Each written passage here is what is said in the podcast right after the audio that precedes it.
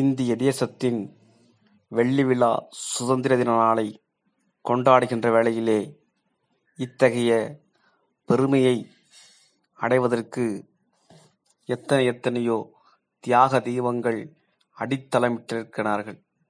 இந்த வெள்ளி விழா ஆண்டிலே அத்தகைய தியாக தீபங்களை நினைவு கொள்ள வேண்டியது ஒவ்வொரு இந்தியரினுடைய முக்கியமான கடமையாகும். இந்திய சுதந்திர போராட்டத்தில் மறக்க முடியாத நிகழ்வு என்றால் அது ஜாலியன் வாலாபாக் படுகொலையாகும் ஆயிரத்தி தொள்ளாயிரத்தி பத்தொன்பதாம் ஆண்டில் ரவுலட் என்ற அடக்குமுறை சட்டத்தை ஆங்கிலேயர் அரசு பிறப்பித்தது இந்த சட்டத்தின்படி யாரை வேண்டுமானாலும் காரணமின்றி கைது செய்யும் அதிகாரம் போலீசாருக்கு வழங்கப்பட்டது. இதை எதிர்த்து நாடு முழுவதும் போராட்டங்கள் நடந்தன. இதைப் போல பஞ்சாப் மாநிலம் அமிர்தசரஸில் ஜாலியன் வாலாபாக் என்ற மைதானத்தில் கூட்டத்துக்கு ஏற்பாடு செய்யப்பட்டிருந்தது. அன்றைய தினம் அந்த கூட்டத்திலே ஏராளமான பெண்களும் சிறுவர்களும் கலந்து கொண்டார்கள். அதே வேளையிலே அந்த இடத்திற்கு அருகாமையிலேயே ஒரு மிகப்பெரிய கோவில் திருவிழா நடைபெற்றுக் கொண்டிருக்கிறது. அந்த கோவில் திருவிழாவிற்கு வருகை புரிந்தவர்கள் இந்த ஜாலியன் வாலாபாக் இடத்திலே நடைபெறுகின்ற கருத்தரங்கிலேயும் வந்த வண்ணம் சென்ற வண்ணம் கொண்டிருக்கிறார்கள். இதன் காரணமாக நேரம் செல்ல செல்ல அந்த ஜாலியன் வாலாபாக் இடத்திலே அளவுக்கு அதிகமான கூட்டம் கூடுகிறது. அப்போது ஜெனரல் டயர் என்ற வெள்ளை அதிகாரி பீரங்கி துப்பாக்கி படைகளுடன் அங்கு வந்து அந்த கூட்டத்தில் இருந்தவர்களை எந்தவித முன்னறிவிப்புமின்றி சுட்டுக் கொள்ளுமாறு உத்தரவிட்டார். இந்த கொடூர வன்முறையில் முன்னூற்றி எழுபத்தி ஒன்பது பேர் உயிரிழந்ததாக பிரிட்டிஷ்கார் ஆவணங்கள் கூறுகின்றன. ஆனால் உண்மையில் ஆயிரத்திற்கும் அதிகமானோர் கொல்லப்பட்டதாக வரலாறு செய்தி உள்ளது நிராயுதபாணியாக நின்ற மக்களை நோக்கி துப்பாக்கு சூடு நடத்தி தன் வீரத்தை காட்டியது ஆங்கிலேய அரசு. அந்த கூட்டத்தில் இருந்தவரெல்லாம் தப்பிப்பதற்காக அங்கே இங்கும் ஓடும் பொழுது அந்த ஜாலியன் வாலாபாக் இடத்திலே ஆங்காங்கே கிணறுகள் இருந்தது. அந்த கிணறிலே விழுந்து மக்கள் இறந்தார்கள். கூட்டத்திலே நெரிசலிலே சிக்கி தவித்து அதிலே இறந்தார்கள்.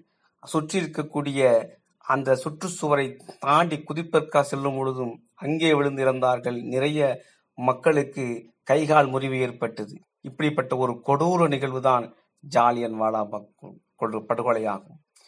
இந்த படுகொலை இந்த நாளிலே ஒரு முக்கியமான ஒரு நிகழ்வு ஒன்று நடைபெற்றது. அதுதான் அந்த இடத்திலே இந்த நிகழ்வையெல்லாம் பார்த்து கொண்டிருந்தவன் தான் உத்தம் சிங் ஆகும். ஆயிரத்தி எண்ணூத்தி தொண்ணூ தொள்ளாயிரத்தி ஆயிரத்தி எண்ணூத்தி தொண்ணூத்தி ஒன்பதாம் ஆண்டு டிசம்பர் இருபத்தி ஆறாம் தேதி பிறந்தார் உத்தம் சிங். ஜாலியன் வாலாபாக்கில் கூடியிருந்த கூட்டத்தில் இருபது வயதான உத்தம் சிங் பங்கேற்றிருந்தார். துப்பாக்கி குண்டுகள் வெடித்து சிதற உத்தம் சிங் ஓடி தப்பினார். ஆனால் அவரது நண்பர்களையும் பெற்றோரையும் தன் கண் எதிரே மக்களை சுட்டு வீழ்த்திய ஆங்கிலேயர் மைக்கேல் ஓ டயரை பழிவாங்க முடிவு செய்தார் உத்தம் சிங். ஆனால் அவர் அதற்காக பல வருடங்கள் காத்திருந்தார். ஜாலியன்வாக் சம்பவத்துக்கு பிறகு கிழக்கு ஆப்பிரிக்கா அமெரிக்கா உள்ளிட்ட நாடுகளுக்கு வேலை விஷயமாகவும் இந்திய சுதந்திர போராட்டத்திற்கு ஆதரவு திரட்டுவதற்காகவும் பயணம் செய்தார். அமெரிக்காவில் பல இடங்களுக்கு பயணம் செய்த உத்தம் சிங் இந்திய சுதந்திரத்திற்காக ஆதரவு திரட்டி கொண்டு ஆயிரத்தி தொள்ளாயிரத்தி இருபத்தி ஏழாம் ஆண்டு இந்தியா திரும்பினார். அப்போது அவர் ஆங்கிலேயர்களால் கைது செய்யப்பட்டு நான்கு ஆண்டுகள் சிறைப்படுத்தப்பட்டார். பின்னர் ஆயிரத்தி தொள்ளாயிரத்தி முப்பத்தி ஒன்னாம் ஆண்டு விடுதலையான அவர் ஜெர்மனிக்கு தப்பினார். அங்கிருந்து அவர் ஆயிரத்தி தொள்ளாயிரத்தி முப்பத்தி மூணாம் ஆண்டு இங்கிலாந்துக்கு சென்றார்.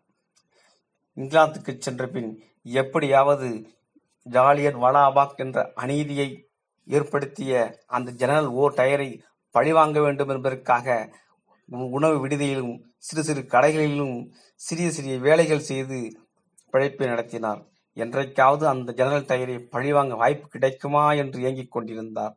அன்றுதான் அந்த அத்தகைய அருமையான ஒரு தருணம் கிடைத்தது. ஆயிரத்தி தொள்ளாயிரத்தி நாற்பதாம் ஆண்டு மார்ச் பதிமூணாம் தேதி லண்டனில் நடைபெற்ற கூட்டம் ஒன்றில் கலந்து கொண்டார் உத்தம் சிங். அந்த கூட்டத்தில் ஜாலியன் வாலாபாக் படுகொலையை அரங்கேற்றிய மைக்கேல் ஓ டயரும் கலந்து கொண்டிருந்தார்.